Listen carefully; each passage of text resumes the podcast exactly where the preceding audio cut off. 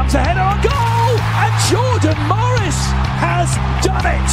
Appealing in vain for offside, the Chicago Fire defenders, Jordan Morris from the doorstep saves the day for the Sounders.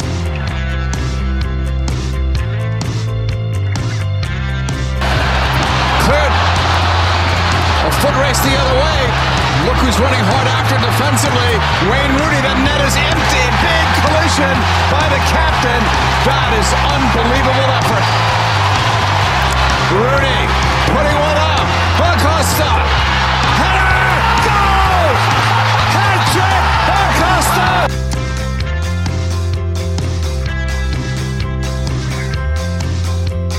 Paul picks it up. Paul's cross. Ibrahimovic. Oh, are you serious? It doesn't get much better than this, folks.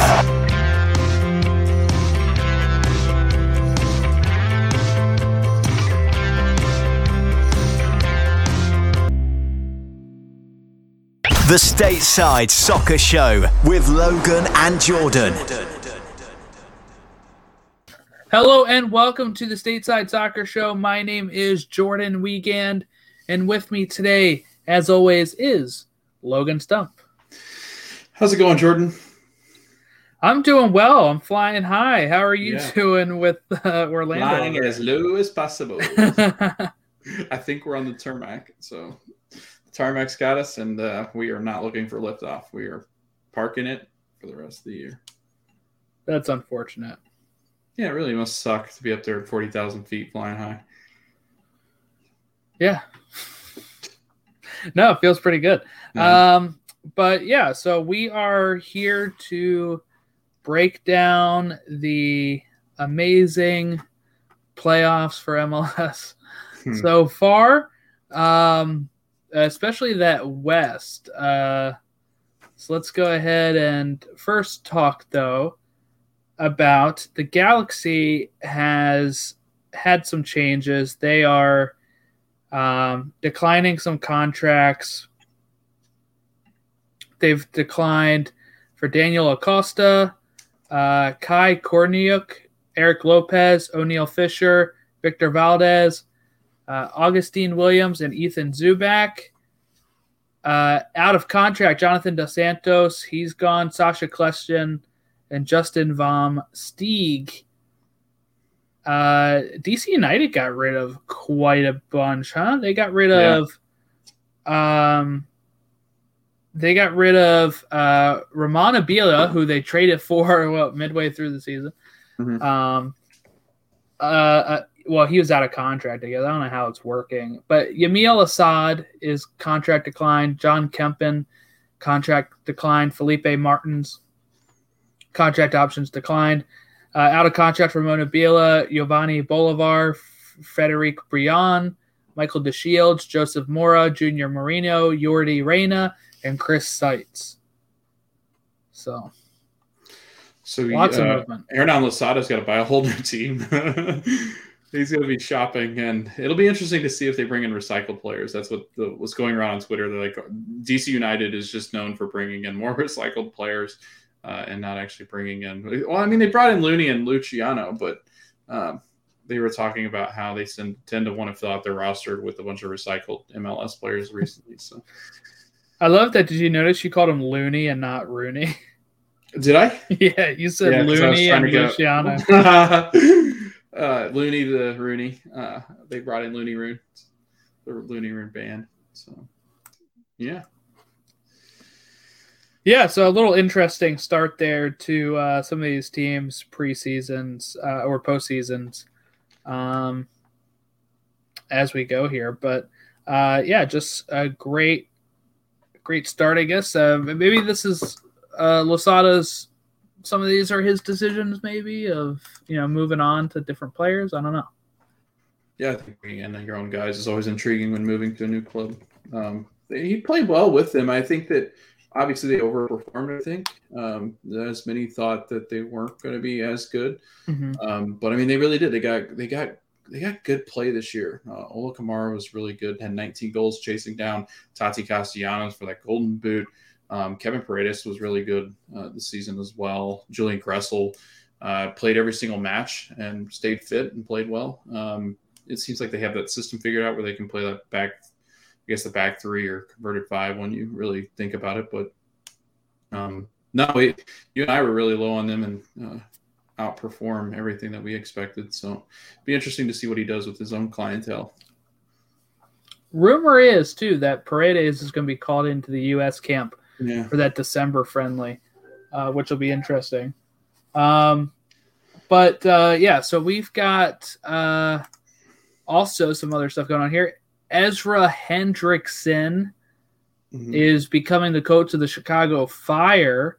Um, apparently, it was a field of 100 applicants or more, um, according to George Heitz, the sporting director. Um, but uh, yeah, so we have uh, he was a Columbus Crew assistant, and he is getting a job at the at the Fire. So, what are your thoughts here about the Fire and this hire? Oh, that rhyme.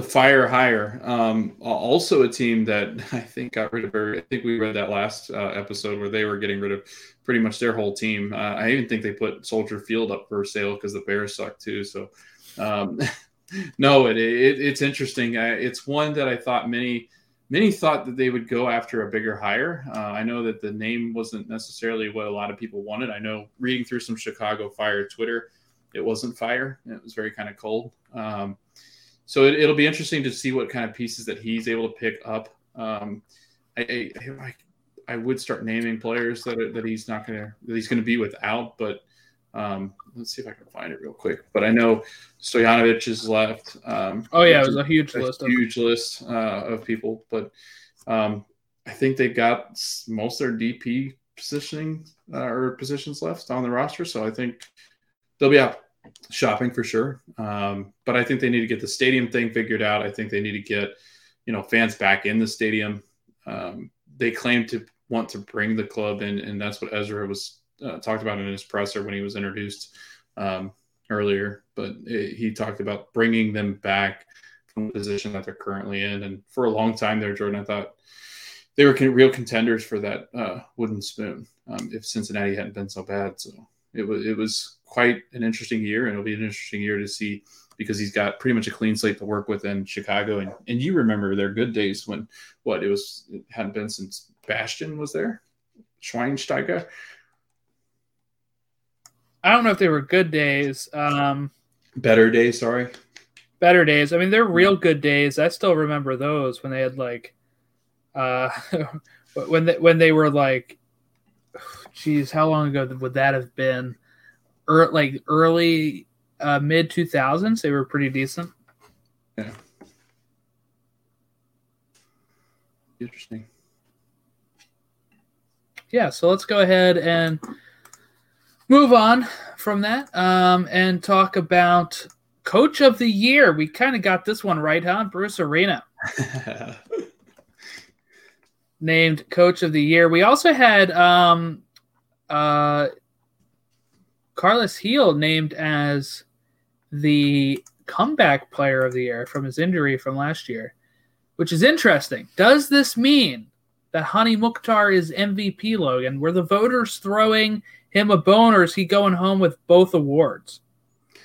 I honestly think he's going home with both awards. I know that Twitter likes to think that Hany's going to get the MVP. I, I just feel like when you have a historic team, I don't care if he's a comeback player, he can be comeback and he can be the best player in the league. Those are two separate awards. And I do think that he ends up getting the MVP just because he has been heroic. I mean, it's been a phenomenal season, which he's added so much in their attack. And without him, they, they really they played well enough to, to get by, but I don't think have a, if you had a whole season without him, it wouldn't have gone well. He had 11 assists. Uh, he played only 28 matches. Um, he was able to grab four goals. He wasn't prolific in scoring, but he's you know he's always been more of the guy that's setting up the attacking players. So, and, and if you look at their attacking players, Gustavo Bou 15 goals, Adam Buksa 16 goals.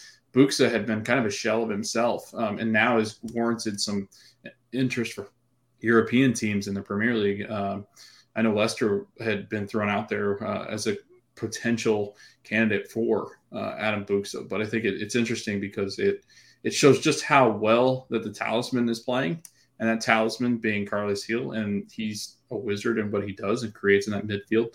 Um, which is why they became the most historic team that's ever played in MLS and, and got as many points as they did. And I'm not sure anybody breaks that record anytime soon because although it seems to be increments as we step forward, I, that's a really high point total that they finished with. And I just don't see where another team is going to get, you know, the, the 73 points that they got this year. He deserves MVP. Um, I, I think Hany Mukhtar is going to be MVP, and I think he deserves it more than Carlos Gil. I think, you know, when you look at just, uh, you know, total goal contributions, I think Mukhtar's been better. I think, uh, you know, that time we've talked about before of Carlos Gil missing time this mm. year, and they did not miss a beat.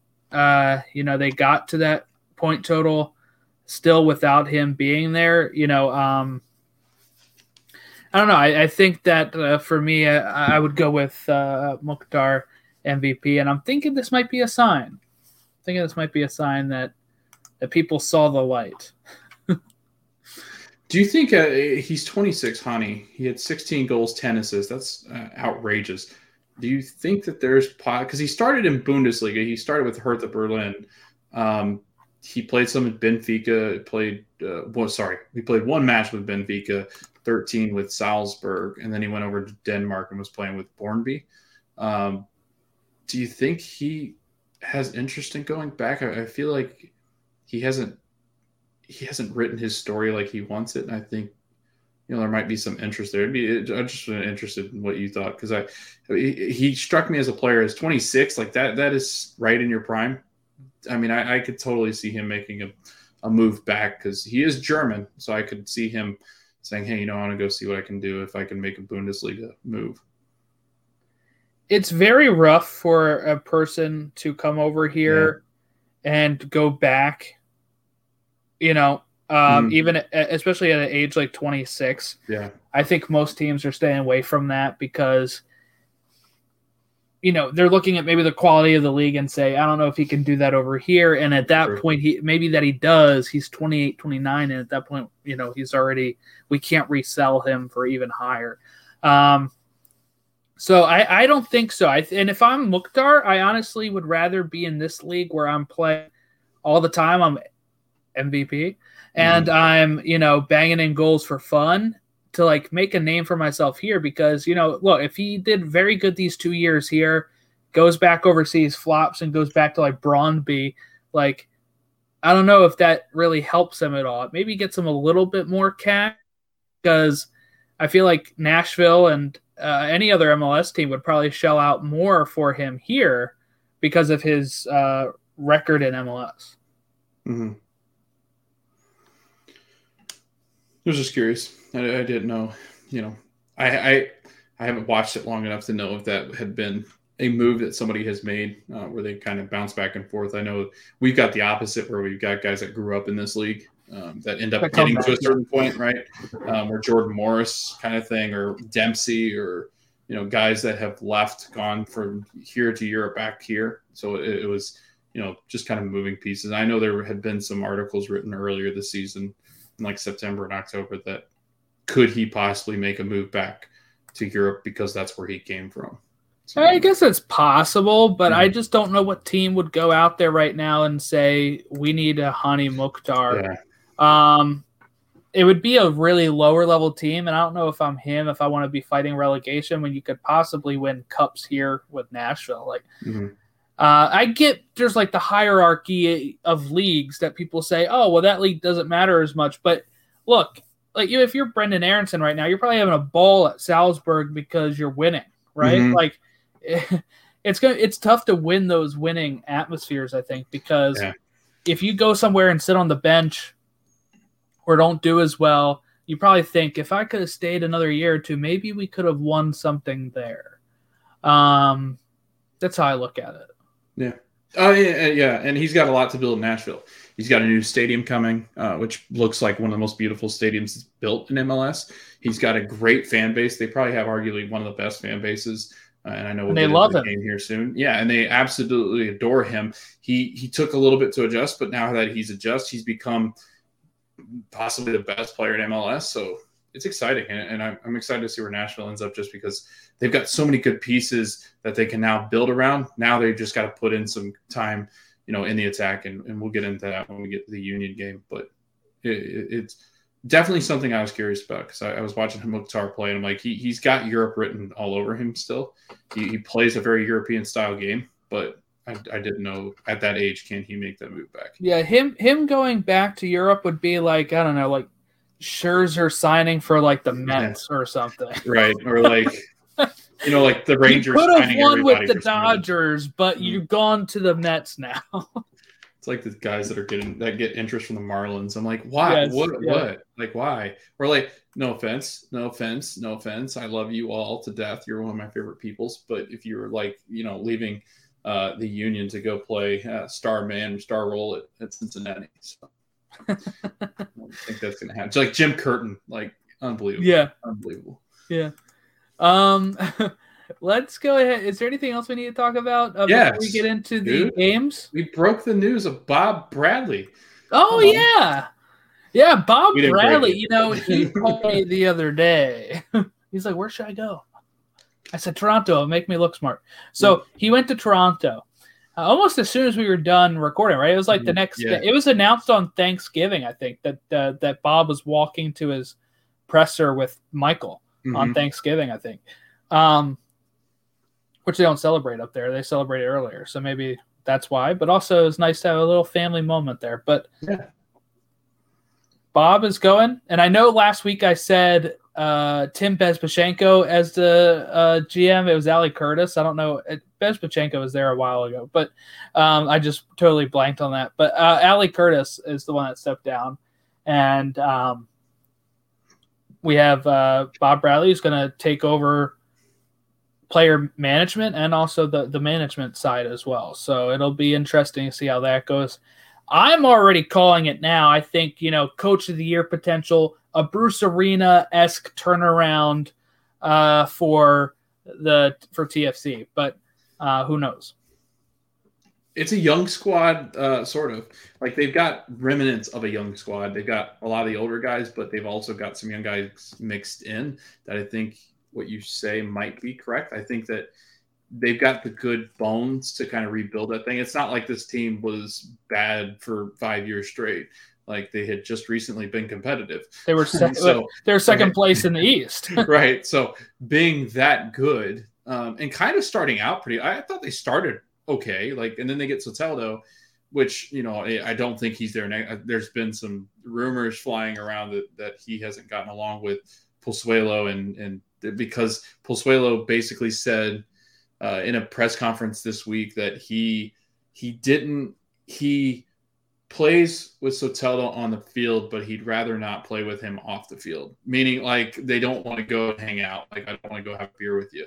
Um, which I mean, I think people forget that these guys are professionals. They're going to be very professional on the field if they're good professionals, and they might not like each other. Like we work with people we don't like, um, but we're professional and we work with them because it's better for everybody else around us. So again, it, it, was interesting. But I mean, when you got guys like Michael Bradley hanging around, you got Richie Laryea, who, who's had a, a good season. Um, you've got Mavinga, who's a, a seasoned vet uh, in front of the show. Jonathan Osorio's, uh, you know, coming on but playing pretty well. Um, the, you know, 29, not the youngest. Soteldo's 24. Um, Kemar Lawrence is 29, so you got some younger guys kind of in the, you know that mid to late night or uh, 20s. Um, that'll give you some stuff. And then I, I, I was impressed with Shaffelburg this year. I, I, thought that he played well. I thought at times Okello looked pretty good. Um, they'll go, of course, have to go place um, Justin Morrow and Jozy, and then of course they were missing Ayo Akin, uh, Akinola for most of the season. And played 11 games, had three goals, and he was a guy that they were expecting to have a breakout year. So I think Bob's got the nice team in place. I think Bob doesn't have as much pressure as he would in LA. And I think that playing with Michael and, and kind of coaching his son again, um, you're going to get a lot of emails from different parents uh, complaining about playing time. You know, I think Jefferson is going to have his mom emailing saying, you know, hey, you know, Bob, I know he's your son, but come on, Michael's looking a little, a little tired out there. You got to get him some rest. But be interesting. Uh, do you think that um, Bob Bradley's wife I guess if he has a wife, is like the team mom and like gives him snacks and stuff after the game.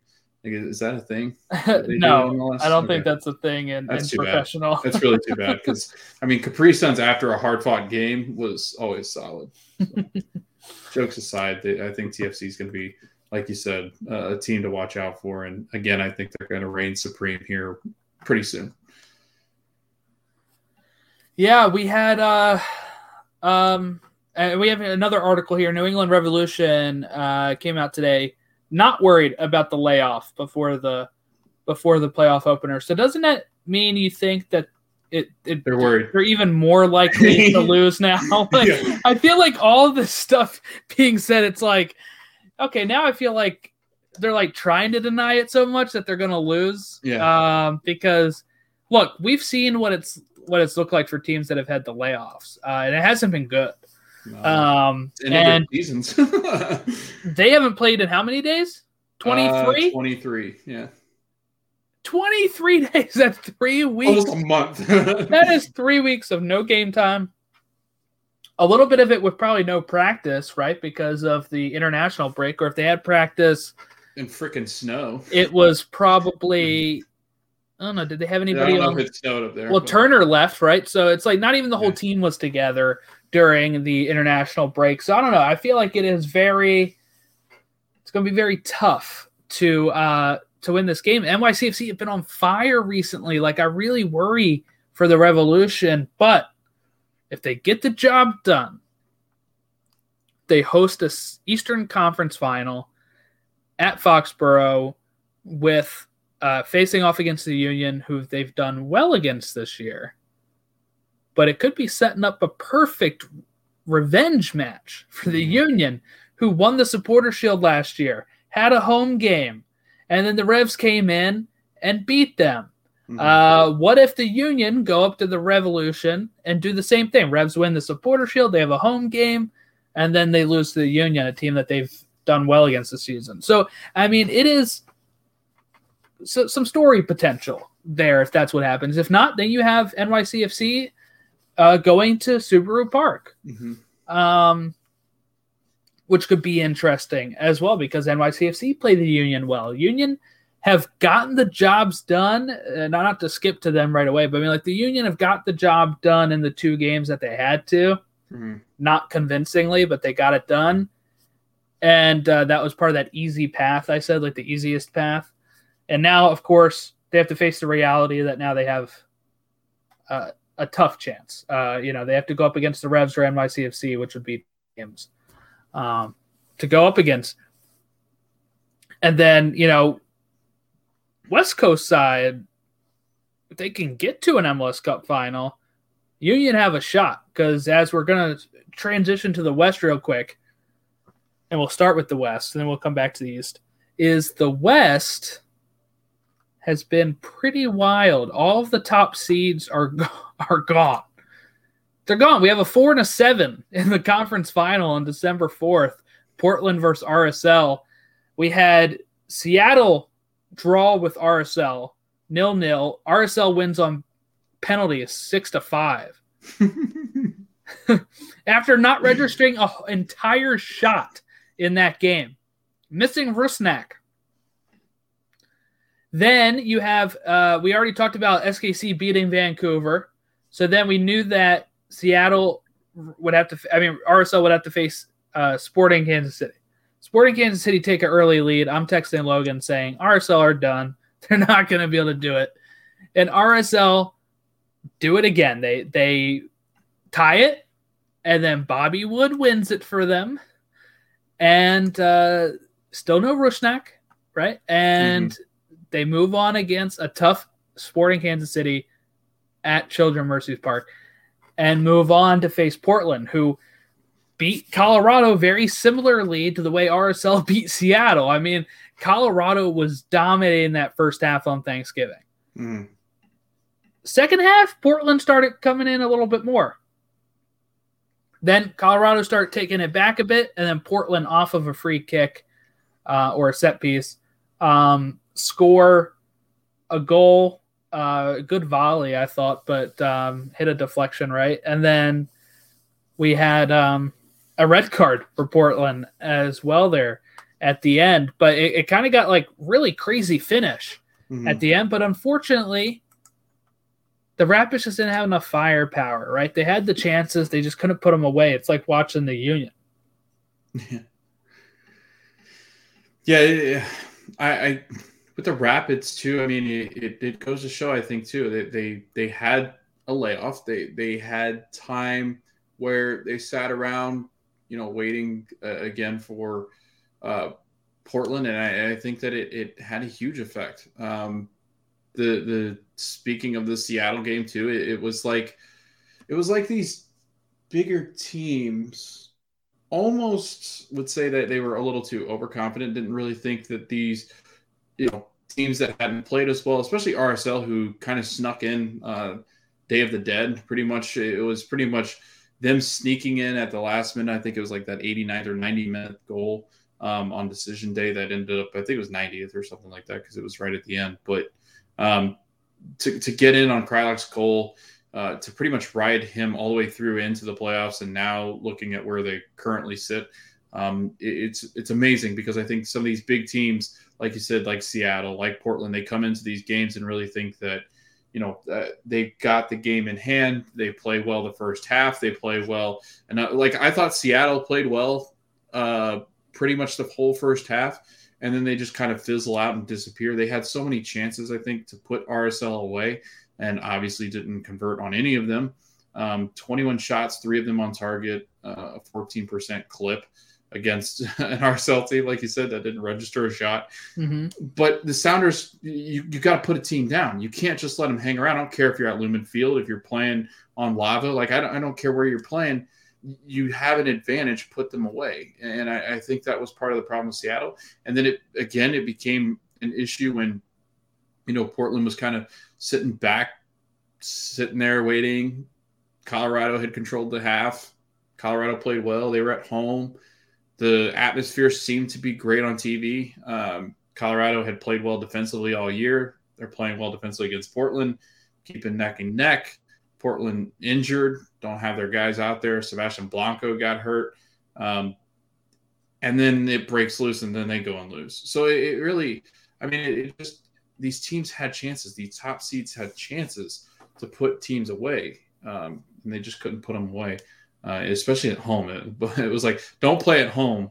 Um, you're, you're going to lose if you're in the West, uh, which Yeah. which tends to be the case. So, and it did happen to SKC, um, which we haven't really kind of gotten to, but it, it happens to every single one of the home teams of the West. Every team, every home team in the East has won. So, I don't know. It's it's wild, but I don't know. What what were your overall thoughts? Because as this weekend's unfolding, or as, sorry, as this whole week's unfolding, I'm having the time of my life because I'm seeing these underdog teams in my first MLS season where I follow all this just completely go MLS after dark and, and start playing with my mind. Uh, I woke up and I thought for some reason Cincinnati had a game coming up.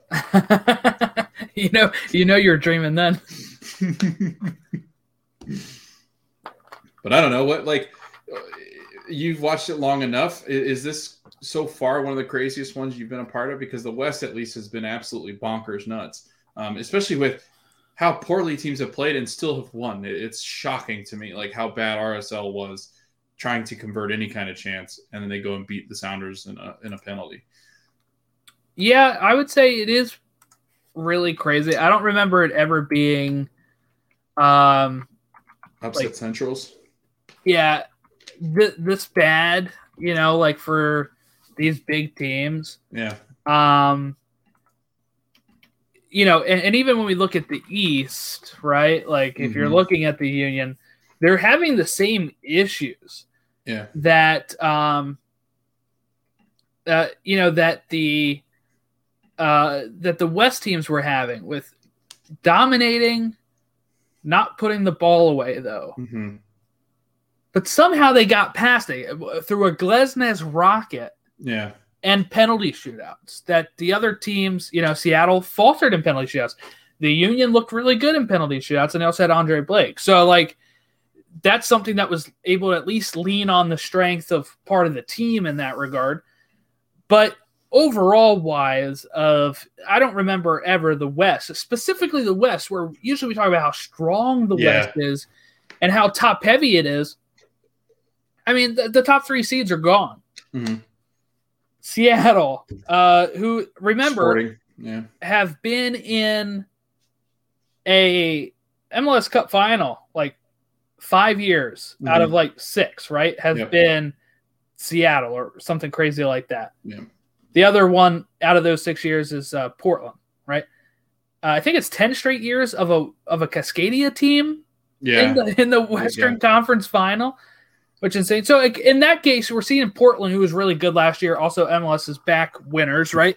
And you're thinking, okay, that's still like a really respectable team, but the way that they were playing this year was a lot, you know, not as uh not as good as those other teams. hmm Uh, When you talk about it and you put it in the perspective of the Rapids, the Sounders, and SKC were literally battling on the last day for top seed Yeah. in the West, and it meant nothing. It meant nothing. So Oh, they got to like. It, I guess it depended on the order they went out. Yeah. they got the jockey Seattle went first, then SKC, then Colorado, right, and then SKC. Um, but yeah, it, it was. Um, I don't remember it ever being this bad in the West. Eastern love it. Conference wise, I think that pretty standard so far. You Yeah. know, um, a two seed.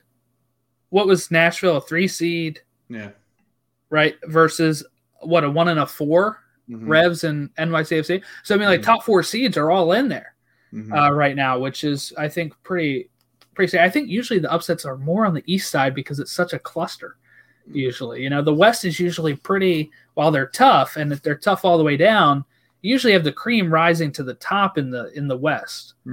Uh, I mean, there was those years where the Galaxy were always in it too, and then you kind of had right from there to Seattle always in it. Like w- there's kind of been that consistency in the West.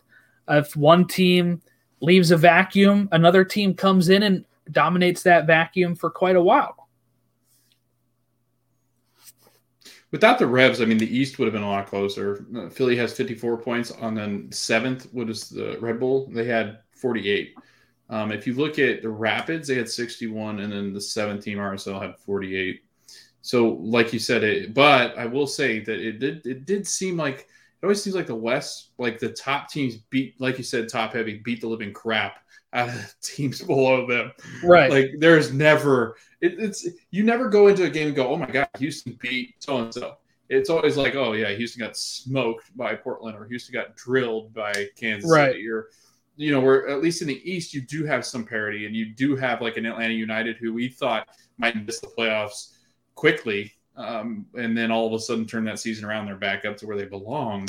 Um, and then if you look at the West, I mean, you really did. I, Jordan, I thought for sure, for sure, we were going to have like a SKC um, Sounders or an SKC, you know, or a Sounders in Portland or like somebody that like one of the Cascadian teams or one of these big heavy hitters or Colorado was finally going to get their chance to smack around um, with some of these bigger teams that we've always talked about. But it ends up being Portland Timbers, who again have been a very good franchise, um, probably one of the more historic teams in MLS, going up against a team that nobody, especially when they announced that Albert Rusnak was going to miss a game, possibly two, there was no way I had them going through. If I was a betting man, I would have easily have had them out in the first round after that news because he'd been so vital to what they had done this season. 11 goals, seven assists, um, always involved. He's their captain.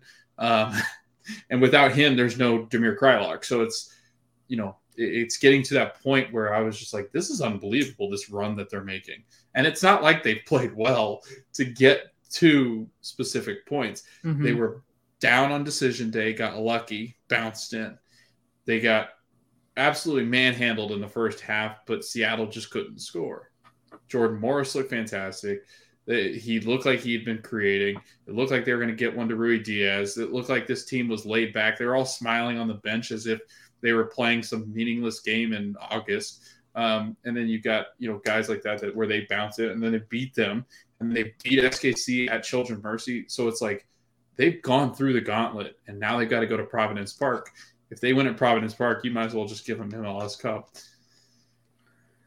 but I'm kind of rooting for them to win in there. So Mhm. I think the Union have a better shot against RSL than they do Portland. as, crazy as it sounds. a home game for Union. Don't lie. Well, I mean, they both would be home games, I think. But like, wh- Yeah, what I would what- what I would want, right, is is the lower seed, just because I feel like RSL's issues are the, almost the same as the Unions. That I feel like I they have a better shot there. I think Portland could play the Union off the park if they want it, but you know, uh, but then am I tempting fate, right? so who knows?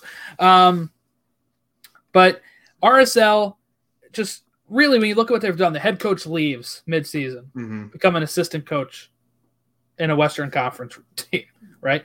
You have, uh, y- you know, you have uh, what Mastroeni stepped in, right? Yeah. Then you- stepped in and uh, was uh, what's Yeah. his name had left for uh, God, what is his name? I'm like blank. Is it Jimenez? That sounds right. But he went to Seattle. Uh, crap. Yeah, Just to be an assistant too, like that is. Yeah. I think it's Why would you give up a head coaching job for that? I don't even understand. I don't understand. I would, I, would, you know, we we see this happen. Freddy Juarez is who you're talking about. All right, Um, there. Thank you. but you know we see who uh you, you know when you're looking at um when, when you're looking at it right when you look at like nfl Yeah. you have coordinators leave great franchises all the time hmm to give their shot as a head coach and this guy gives up a head coach job to go to an assistant. Uh i don't know why. Um maybe he had some ties there. I don't know. But so he leaves joins the team that they're going to knock out which is crazy. Um Mastroeni steps in. The team performs well. Like you said they were they were very close to not even getting in. Let's do an exercise here. La galaxy get in hmm Okay. Do they do any of this? No. Or are they out against Seattle They game one? against Seattle. Yeah. So they're out against Seattle. Mm. Then what? Seattle versus SKC. Seattle wins. SKC wins. Who? Ah, I think SKC. What they would have been at home, right? Mm-hmm. Would have been SKC. No, no. Seattle. no, second. Seattle. Yeah. Uh, I'm still gonna go SKC. I think they've got a better team. But SKC move on, and then they face against uh, Portland still. Yeah. I mean that it's pretty interesting how Yeah. things could have shook out, but now we're looking at maybe RSL ends up winning the whole thing. Uh, I remember when they won their first MLS Cup, 2009. You know they uh, or was it eight? It was eight or nine. Um, up against the Galaxy in the final, and I know what you're thinking. They're both Western Conference teams, Jordan. How did that happen? Well, back in the day, that didn't stop anything. They, there was really MLS Cup. Uh, the way that that worked for MLS Cup back then was very, very odd. So let me go ahead and look at 2009. I'll, I'll, Mhm. This was hosted in Seattle, by the way. 2009 MLS Cup neutral venue. ew. Yeah. So here we go. We had um where's the rest of the playoffs? That's what I want to see. I want to see the whole layout of the playoffs for 2009 MLS Cup. How do I do that? Come on, Wikipedia, show me. Um road to the final. Here we are. Okay. So I'm going to give you. All right, there were seven teams in the East and eight teams in the West. That's how far we've come. Okay. Who was the top team in the East? In the East. Ah. 2009. Year I graduated. East.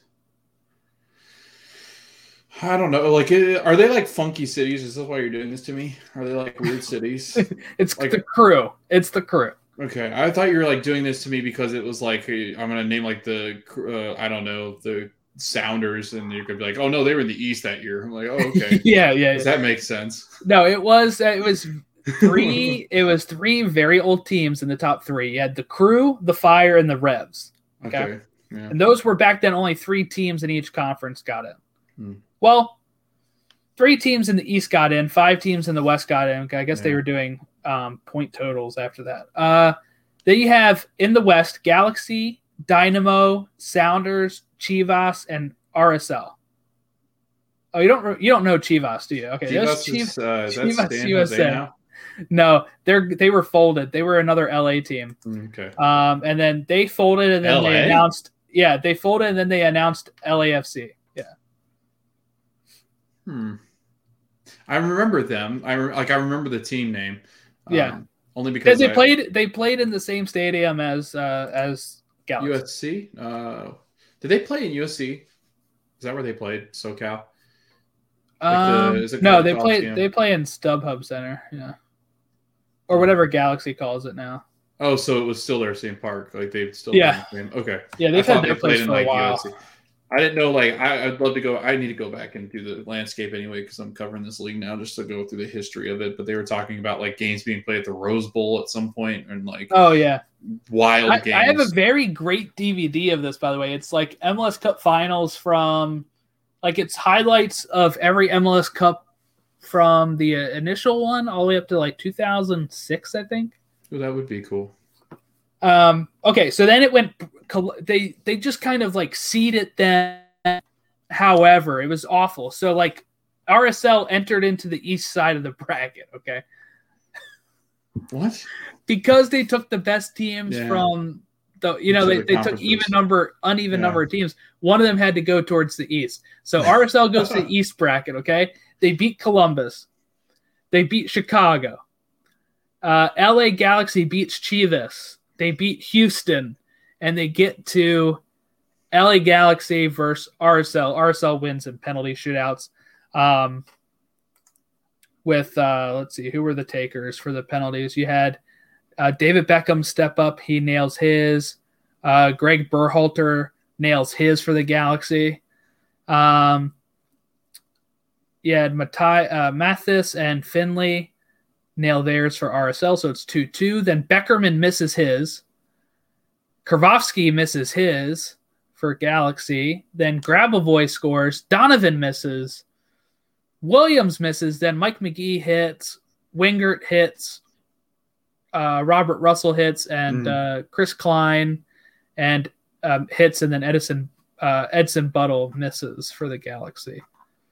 So it was an interesting game. Gosh, those are some names. Nick Rimando. And Nick Rimando and goal. Kyle Beckerman was playing then. That was like prime Kyle Beckerman too, wasn't it? Yeah, yeah. Holy cow. Well, this is how good. All right, so this is this. I'm going to name this roster by the way because this is actually a really good LA Galaxy roster. Okay, Yeah. Donovan Ricketts in goal, Todd Dunivant left back, Greg, Greg Berhalter center back, uh, Omar Gonzalez center back, Sean Franklin right back, Landon Donovan, David Beckham, Chris Birchall, Mike Magee, Edson Buddle, Jovan Kirovski. Oh, uh, Omar Gonzalez good. played U.S. men's national team did too, didn't he? Yes, yep. Yeah. That's a squad. Landon Donovan and David Beckham would have been.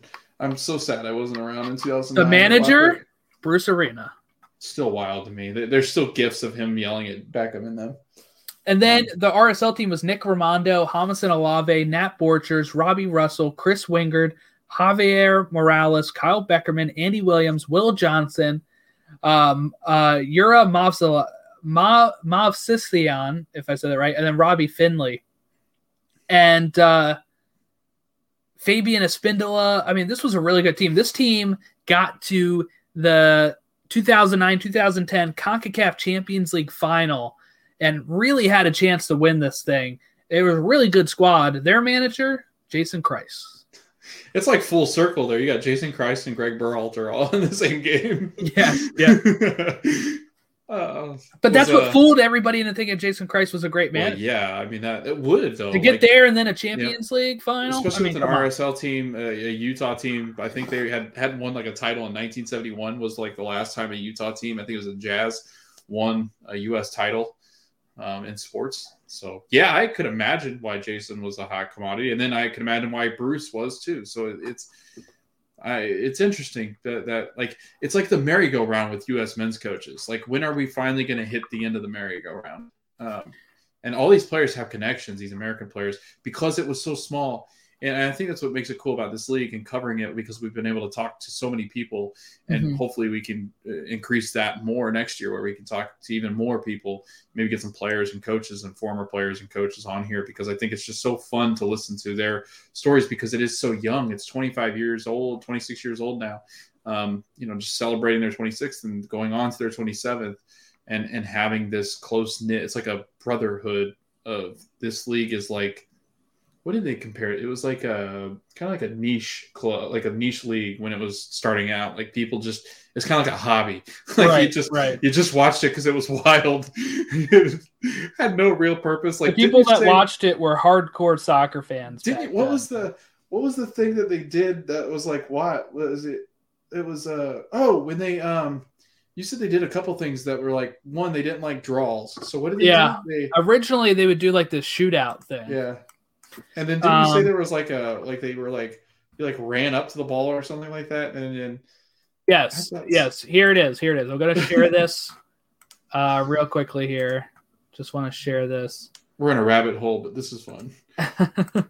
That's what we do here. Um,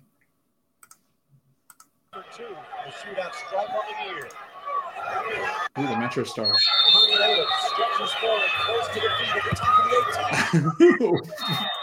so they had like you know a few seconds or whatever to dribble up and try to score, and that's a YouTube video on MLS Soccer uh, YouTube that you can look up, and it says it's the best old school shootouts, and it is uh, a whole bunch of videos of them. But you know that's something that they cover in that in that DVD I have too, which is which is funny. But um, yeah, and when you look at that LA Galaxy RSL final, it really Mhm. kicked off LA Galaxy. You know, everybody was like, "Can they not win it with Beckham and Donovan? Like this is nuts." And then you have, you know, 2010 they win the Supporter Shield, 2011 they win the Supporter Shield and MLS Cup, 2012 they win MLS Cup, 2014 they win MLS Cup, and it really just, you know, they were the, the class of MLS at, the, at that point. Oh, that's where I know Donovan Ricketts from. He was with Portland because my brother and I used to play with Seattle Mm. over Portland. Like we would we would switch off careers. So like we would play with He was Jamaican yeah goalkeeper too. yeah. So we would like Blake. switch off careers like playing with Cascadia because those were the only teams that we knew being in an MLS. Like we knew of Portland and we knew of Seattle, and those were the two teams that we played. We didn't like Galaxy. We didn't know why. We just didn't. Um, so we just would play them all the time. And that was back when FIFA. I mean, it like it had to have been in 2000. Oh, this would have been 2014.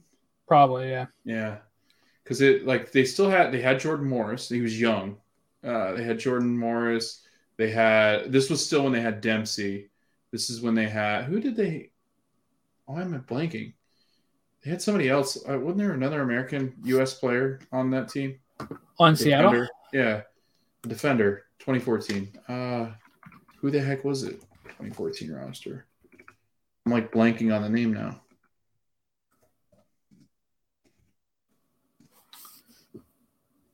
Uh, they, I mean, they have Brad Evans as a midfielder. They had, they didn't, oh, they had Yedlin. They had Yedlin. That's who it was Yep. then. Yep. Because that's when he because that's when That's when he broke on the scene Cup. and then he Yes, got transferred. Yeah, yeah. That's exactly what it was. Yep. Because we were Oh, like, oh my man. gosh, like it's Yedlin and you got Dempsey and you have Jordan Morris. And it was like a, a perfect blend of players. If you think like Seattle nowadays is fantastic, like th- literally that Clint Dempsey, Obafemi Martins partnership that Mm. they had for a year or two was fantastic. They were so much fun to watch back then. They still are, but I mean, like, it's amazing that team did not win MLS Cup. yeah, Lamar Neagle, he was really Yes, good. I remember that. Um, Obafemi was my brother's favorite player. I was obsessed uh, with Dempsey, obviously, because he's Captain America. Um, I guess yeah, Anibaba was there. Stephen Stefan Frei has been there forever. Fredy Montero, he had been really young then, right? Like Yeah, that was when he was there originally, I think. Yeah, and then he left. What 2014? That he'd have been twenty something years old, twenty six. Wow, that's fun to do. Anyway, there was Western. Uh, that's the Western Conference. Yeah, it's RSL uh, and uh, Portland. Uh, but yeah, it, it should be a fun time. I think this is going to be a really fun matchup. Yeah, prediction? Um, Ooh, do I have a prediction? I got to pull up my prediction. Or do you want to go to like the East and then do predictions? No, we can do a prediction now. I think Okay. that's fine. Um, I am going to go ahead and say, what is it? Portland RSL. Yeah. Call me a believer, baby. I'm going RSL. Ah, And I'll go, gonna I'll go, I'll go nil nil penalty, penalty kick win.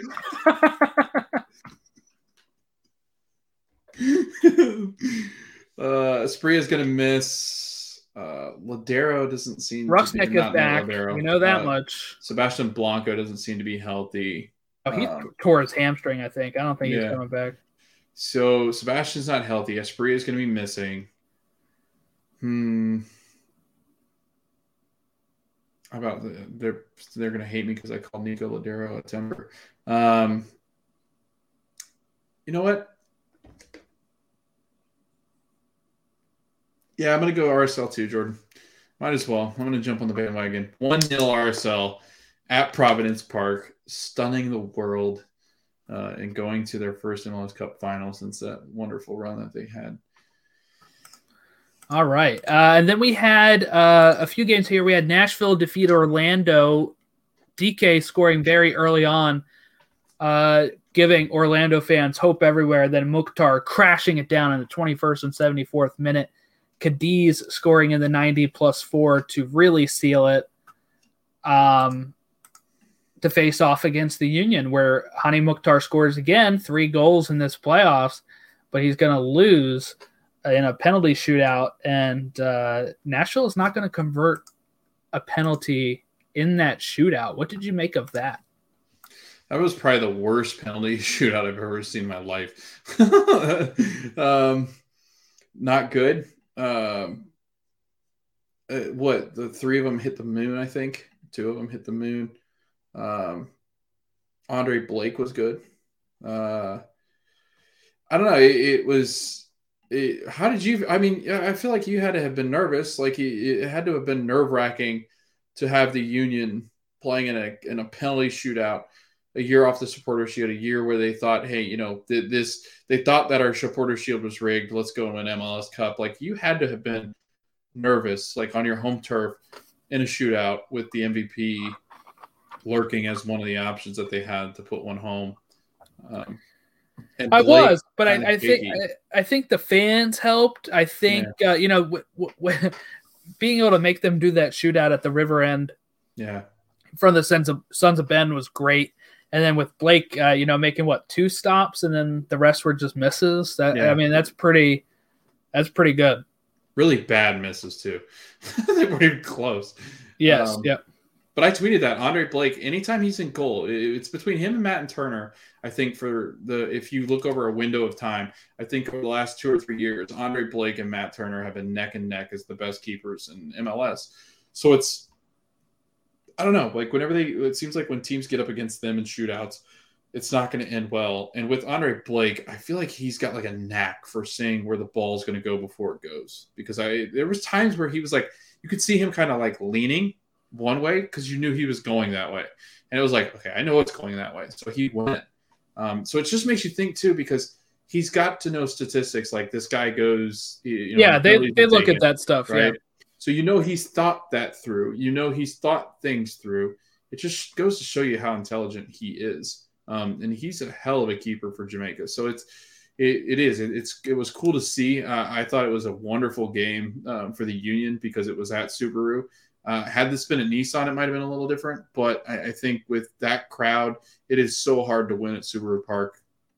Um, it's really too bad that they couldn't have uh, played as well and kind of New England hadn't struggled a little bit because it would have been really fun to kind of see Union play at home against the, uh, the Revs. But I guess we'll go to Gillette and and see what the crowd's like there with the Union. But it, it just won't be. Maybe It just I just don't feel like it'll be as could be the it could be Wow. NYCFC at at, at uh, at the Union at, Yeah, at Subaru. Union. Yeah, sorry about said Yankee Stadium because I forget that you were uh, a second. Yeah, seed. thankfully not Mm. at Yankee Stadium. We don't have to see that again for the rest of the playoffs. Um, but yeah, and we're looking at you know that was how we went there. Um, just I guess quick recap on your thoughts of Orlando uh, at the end of the season here. It's uh, now official. Nani is leaving. Pato's leaving. What are your thoughts on um, maybe the season as a whole, but also getting bounced out by Nashville?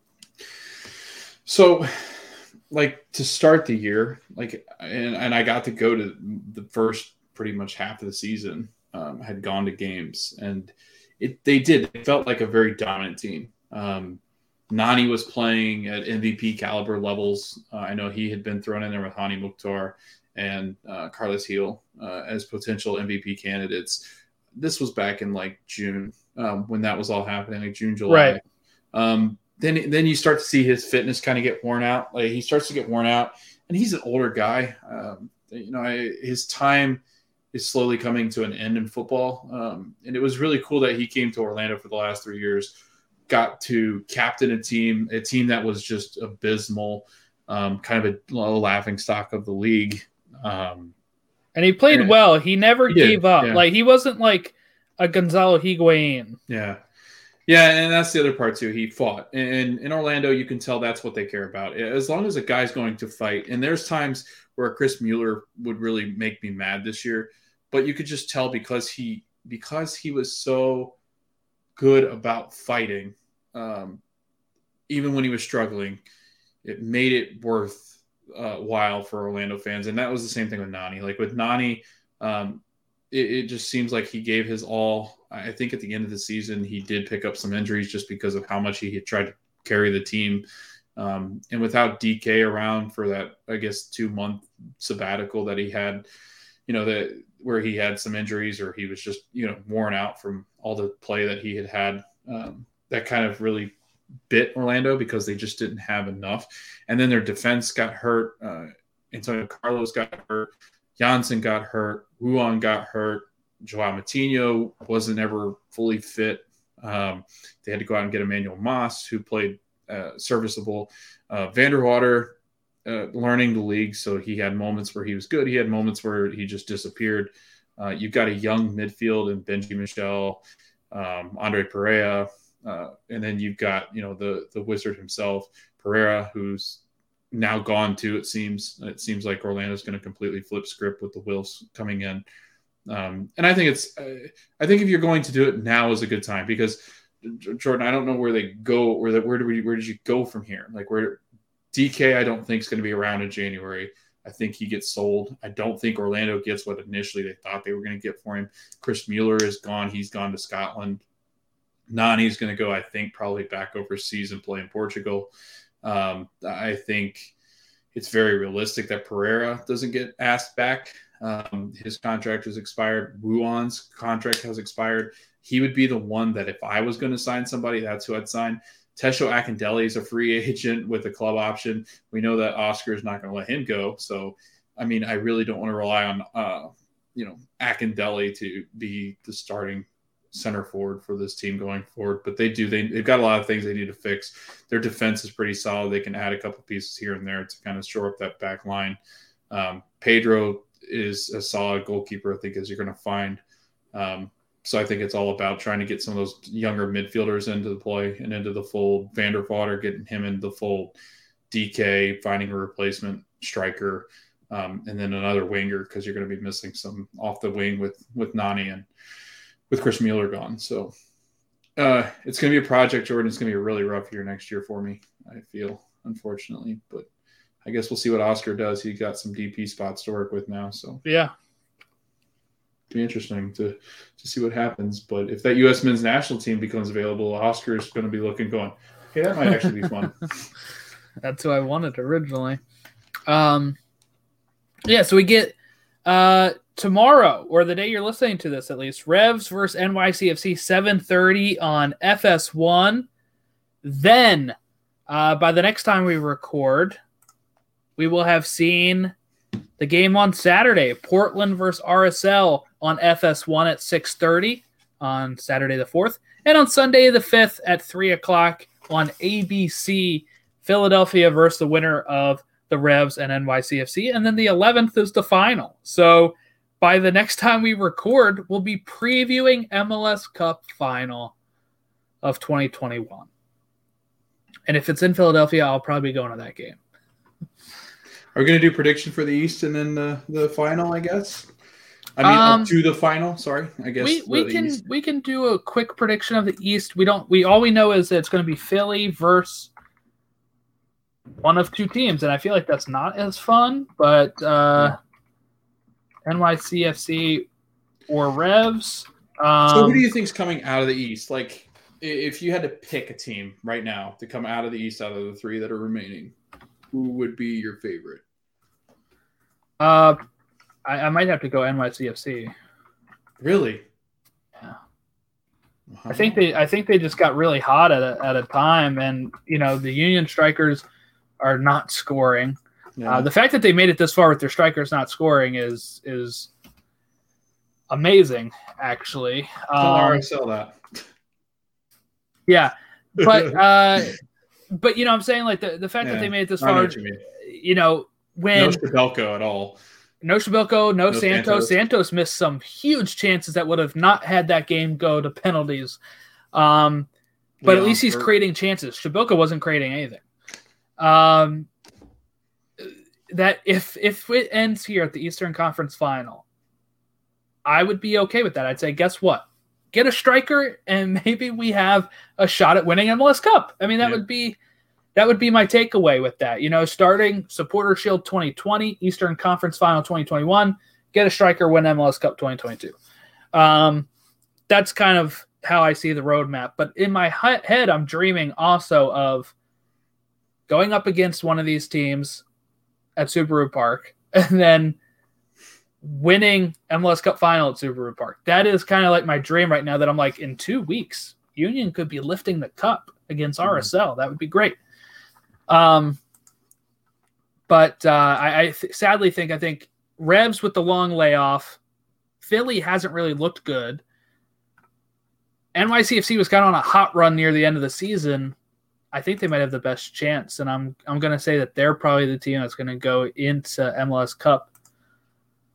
So congratulations, Revolution, because you're going to be the ones to do that. Now that I said that, I but I'm in agreement with you. Like I am I was not concerned about the Revs layoff until I've seen what happened. Like I was concerned, but like I am overly concerned now that I've seen what has happened. Now that what I've seen what's transpired.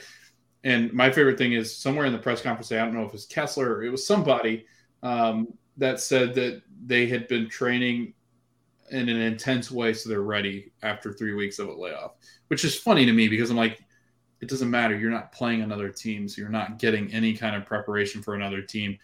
Because ultimately, Jordan, all you have to do is is make sure Carlos Gil doesn't make that turn, doesn't get in that midfield, make that turn, put his nose down. Because if you stop that, I'm not sure if Gustavo Bou and Buksa can put it together enough for the Revs after this time of layoff. Um, so yeah, I, I think my favorite is is Union. I think they defend well enough. I don't. I, I think when NYCFC is faced against uh, when they're put up against the defense, especially when all you have to do is stop Taty Castellanos from scoring, and you can beat uh, NYCFC. I think you stand a pretty good chance. Being at home at Subaru, I think that Philly ultimately gained the advantage there, and they are so good defensively. Like they even last like against Hany Mukhtar, who has been absolutely phenomenal. It was like he was like a ghost all Mhm. night. Like it, it was like he had been a ghost all night. He comes on, he plays well, um, you know, and he finally, you know, he gets one in the end. But it, it's like, does he really create or do anything? Because he tore Orlando through, like he just sunk his teeth and just tore them apart, shredded them. He didn't do that against the Union, and I don't think you can against the Union. There, there's a little bit of a difference there. And when you've got Andre Blake, the best shot stopper, arguably in the league, it's going to be really tough. So it'll be interesting to see. I do think the Revs, I want to say the Revs do beat NYCFC, I guess, but I think it'll be close. I think it'll be a lot closer than than the Revs won. all right. And then so if that was the case, we have RSL versus who are you saying for I'm going to say? Duke. I'm going to do it. I'm going to say your boys, the Union. I've been confident in them all year. I've talked about how good they were in the offseason. I was probably most high on them going into the season. I know Mhm. that if we can rewind it back, you were pretty much freaking spot on from where you were coming from because you said Yeah. even with those two, even with them scoring eight to ten goals, that's just not enough in this league. And you're absolutely correct. These two haven't figured it out, and that's been the case. If they're going to win MLS Cup, they need Przybylko or Santos to get off the snide and score. All right. Well, I guess that about wraps us up, right? We did our MLS Cup prediction. We'll see how it turns out, and then we'll actually make a real prediction next week when we know who's in the final. Yeah. Uh, but if you wanted to give us a follow, you can reach us on Twitter at Stateside Show, Instagram at Stateside Show, Facebook.com slash Stateside Show, or email us Stateside Show at gmail.com. And uh, we will see you next time. What was your saying, Logan? Come on. What's your what's oh your yeah, uh, my saying. Um, so, do you think that if Bruce Arena wins MLS Cup and Supporter Shield, that they'll just name it the Bruce Arena? That's awful. You're welcome. Kamara throwing his body in. It's going to fall for Ibrahimovic. Oh, come on! Come on! Thank you for listening to Stoppage Time Soccer Show. We hope that you continue to listen to our show as we recap the U.S. men's national team, Americans abroad, MLS, USL. This is Stateside Soccer Show presented by Stoppage Time Soccer Show. Have a good one.